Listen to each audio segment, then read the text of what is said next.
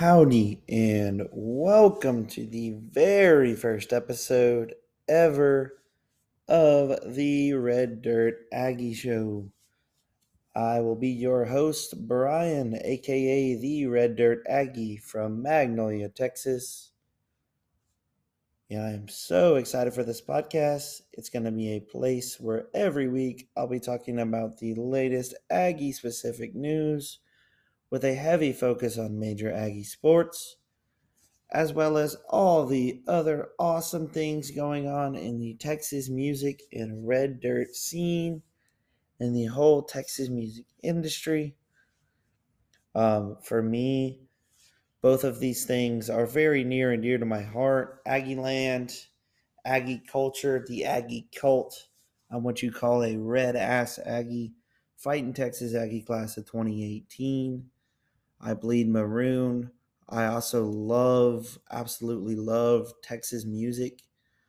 Um, and I don't believe it necessarily has to be Texas country or any specific genre. Just the music that comes out of Texas is special. And so I want to put an emphasis on that music in this podcast, turning some of y'all on to some of that music. Uh, they don't play it on the radio a lot of times. Got to dig deeper to find it. And There's some good music out there. I also want to put a heavy focus on Aggie sports. So, what better way to do it than with this podcast? Each week, we'll dive in and look at the uh, key matchup right here while we're in football season. We'll look at what happened uh, each week in the Aggie football game, how things went uh, what the state of the team is, what's going through Jimbo Fisher's mind, what's going through the fan base's mind, what's going through my mind. I'll just kind of talk about it. I'm thinking we'll have guests on. Uh, we play Arkansas here pretty soon. I got a good buddy of mine who actually goes to Arkansas. So I'm thinking I'll have him come on and we'll, we'll have a little friendly debate before that game uh, several several people with a lot of sports knowledge that I can have on. I actually have a friend who's starting up in the Texas music scene. I would love to have him on eventually. Um, so I do plan to have guests. A lot of times in the beginning, though, it's going to be just me on here too. Um, this is something I'm starting as a hobby, but who knows what it will become. So let's just dive right in with a look back at last week and oof. I don't know about y'all, but I was I was pretty down on uh, last Saturday after that game. Did not expect to lose that one. You know, I, I expected us to struggle a little bit early after the way we played in Sam Houston and then pull away in the second half, kind of like in that game. Um, I expected it to be a little closer. I knew App State was no slouch after what they did against UNC you know, that offense put up around 60 points, but that defense gave up around 60 points too. So, um, all in all, I don't think our defense really even played that bad against them this week. I think uh, that a lot of things went wrong on the offensive side of the ball. Uh, we had several mishaps there. So, some key takeaways from last week. I think the Aggies need to remember here that we need to remember as a fan base um, and as a school, as Aggies, we need to remember that the season's not over. One game, you can't let one game dictate your whole season, especially this early in the year. Week two, non conference opponent. They came in, they kicked our butt, they won. Okay, but it's over. You got to move on. Huge game this week. Sellout crowd, 8 p.m. kickoff. Huge game this week. National televised audience. Got to get up for this game coming up put that one in the past. We can still have that special year that that that the media thinks we can have or thought we could have at the beginning of the year. We can still have it. Teams got to stay together. Fans got to stay together. Show up, yell loud. We can still have that special season. Now, well, we went wrong last week, though. What needs to change? A lot of things. Um, so let's start with what I'm hearing murmurs of in the fan base. Of course, You lose a you lose a game like that, everyone starts gunning for the quarterback. Did Haynes King play a perfect game? No. Did he play a good game? No. Did he really do anything great in that game? Also, no. Do I think you change to a different quarterback for this game? I think you make it sort of a competition in practice, but no, I don't think it's time to change quarterbacks yet. Um, you got to put faith in your guy for at least one more game. Now, Haynes King, what happened this past week is not all on King.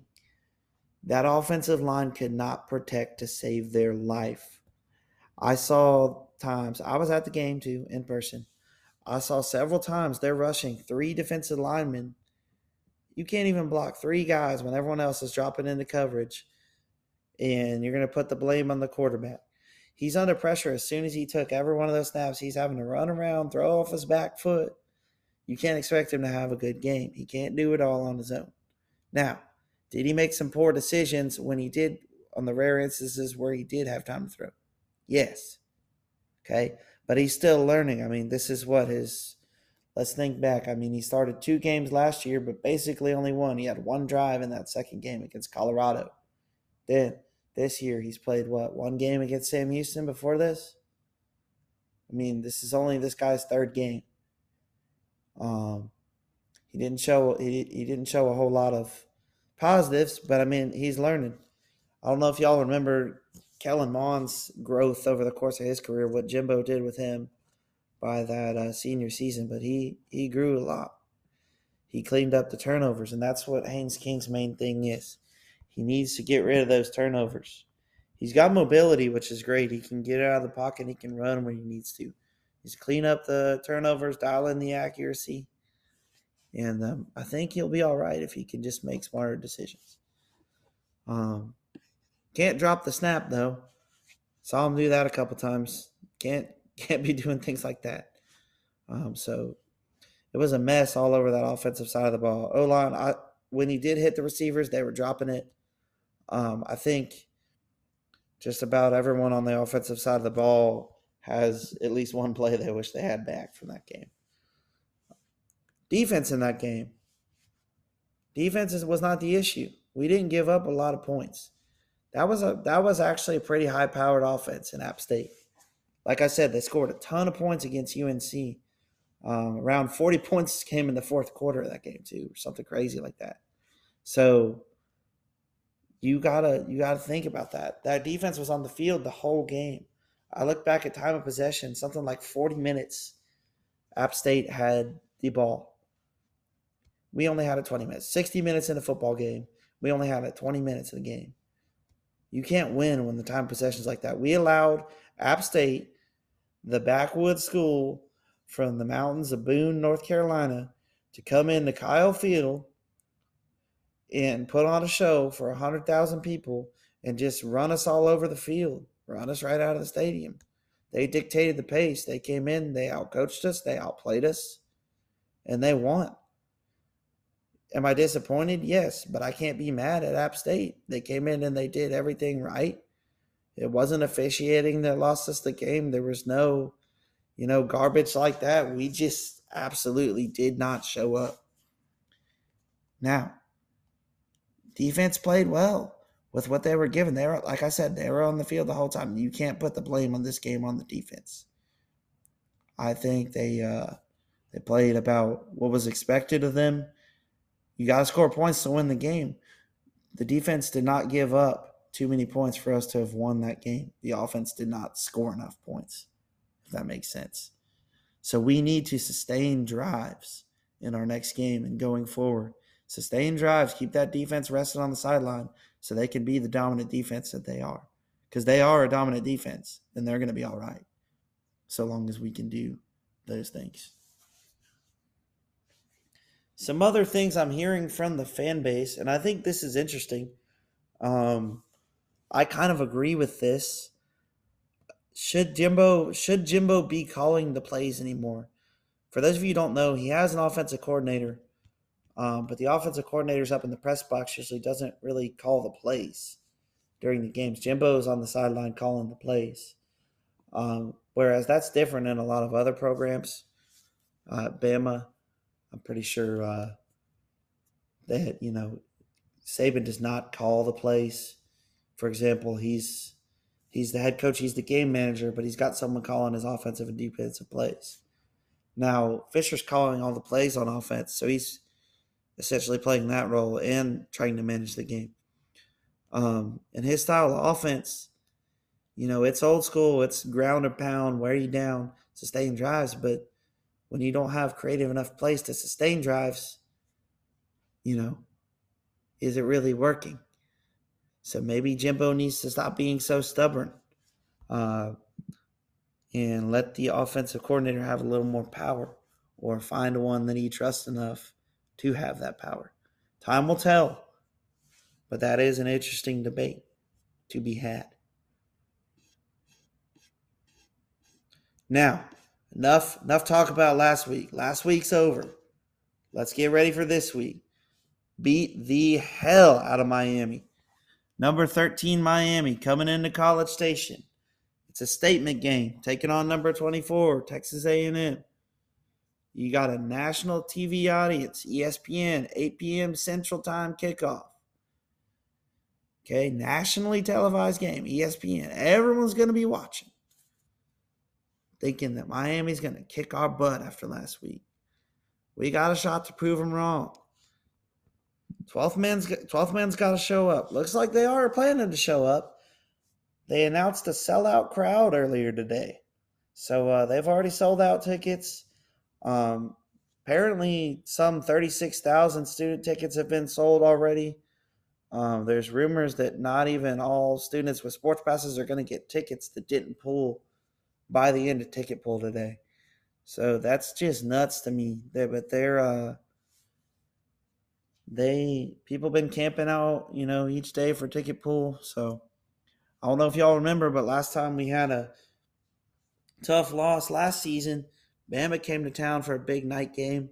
Similar thing happened. Crowd got up, crowd got hype, and we won the dang thing. So let's do it again this time. Win the dang thing, carry the momentum into the rest of the season, and get going again. You never know. You never know. We we get on a roll, we start winning. People will forget a lot about that App State game. Those early games don't mean as much when you get later in the season. And that's all I'll say on that for now.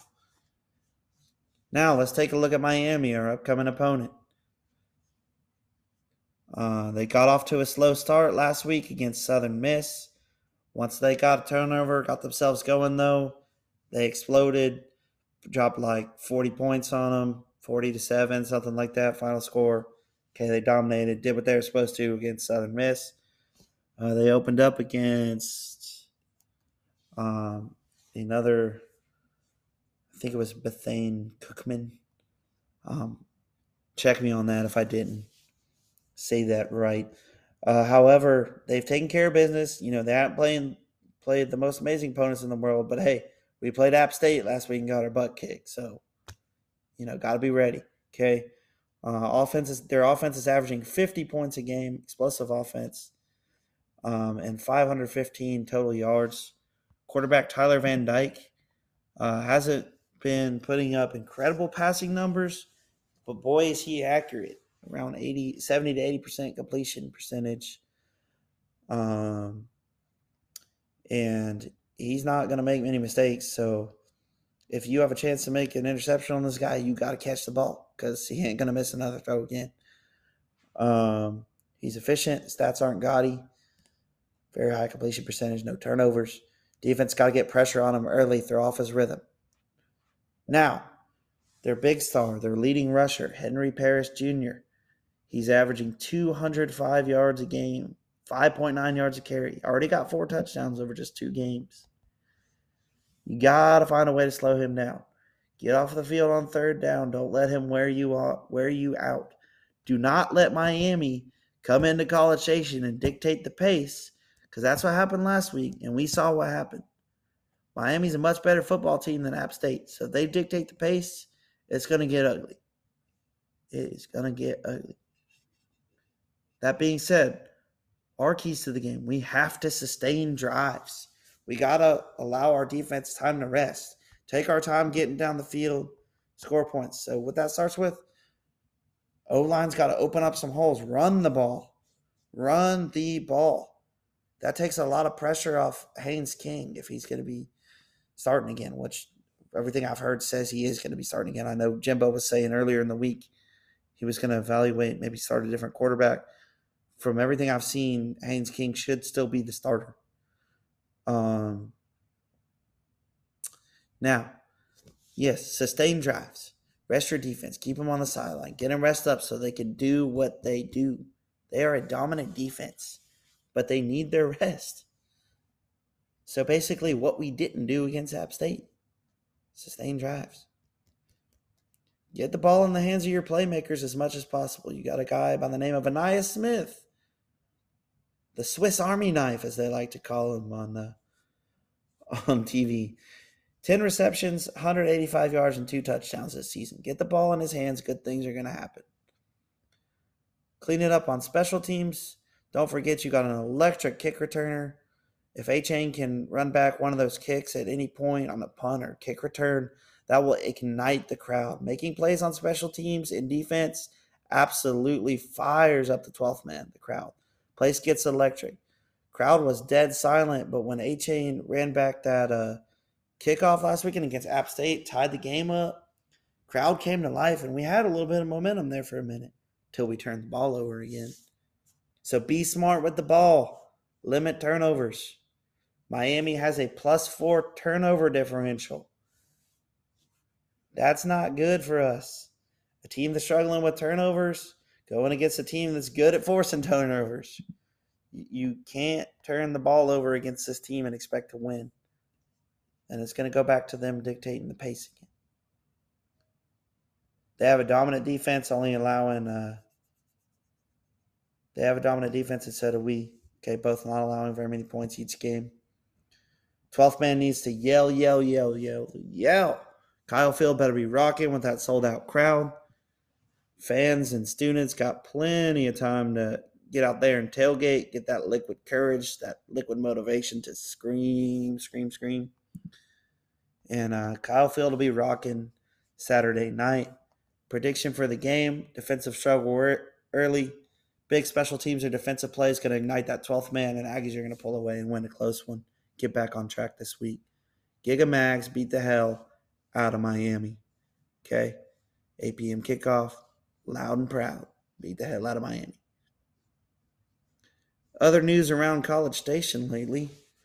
Um, again, I said I was in College Station uh, last weekend, actually, for my buddy's bachelor party. Uh, we went up and we went to the game, went to Northgate like old times. Uh, then we went up to Dallas and went to the Cowboys game too he's a Cowboys fan, so it was a rough weekend for him with the Aggies and the Cowboys losing. Um, but all around a fun time for all of us involved. Uh, going back to Aggie news though, while we were out on that bachelor party, we hit up Northgate. We noticed a new bar called Good Bull Ice House. Pretty cool place. Excellent new bar on Northgate. It kind of it's right where 40 and Go used to be on Northgate. If you any of you old Ags remember that. I'm class of 2018, and I think it was there in 2018 and in 19. Class of 18 who graduated in 19 took that victory lap for the extra football season, right? Um, but yeah, the Good Bull Ice House out there on Northgate, very cool. Gives Little Woodrow's type of vibes if you've ever been there to any of those. It's modern. It has like swings and a giant screen in the back for watching football uh, there's there's astroturf on the ground, like measuring cup style, big drinks and stuff. Just very cool place, very modern. Um, I think it's going to be one of the most popular new bars out there on the gates of North. Um, another interesting thing I'm hearing about Northgate on social media. Um, not sure how reliable this uh, information is, but supposedly, the city of College Station is pushing for Northgate, or at least someone in the city council is pushing for Northgate to start closing earlier than 2 a.m., perhaps at midnight. Now, I think this would be uh, very bad for the businesses, for the bars out there, because um, some of the football games don't even end until later than that. And I know a lot of people like to go out after the football game. Um, or you think about people who go to Midnight Yell and then go over there to Northgate, or you know, it's just college college students need bars that are open till two a.m. I'm sorry. Um, I do understand where the thinking's coming from. There's a lot of resources from the city that you know have to be over there at 2 a.m making it harder to respond to other calls but i mean it's a college town. You got to just be prepared for that. Right. Um, the north gate i know is open till 2 a.m that's all i'll say on that. Uh gig 'em. now let's head into our texas music segment here. Uh, we'll spend a little time on this. And now just an fyi certain episodes will have longer segments on the music. Certain ones will be longer on the sports. This week, a lot of things to talk about in the sports, so the music segment may be a little shorter. Um, but I do have some big news. Tonight at 11 p.m. Central, Koe Wetzel is dropping his new album, Hell Paso. Finally drops tonight. Uh, he's done a lot of neat promotional work with it for the album. He's got like a phone number, like 1 800 Hell Paso, something like that you can call, and it's his voice on there and some of his songs and uh, talking. He's done some fake behind the scenes documentary stuff, kind of try to show his rock star lifestyle he lives.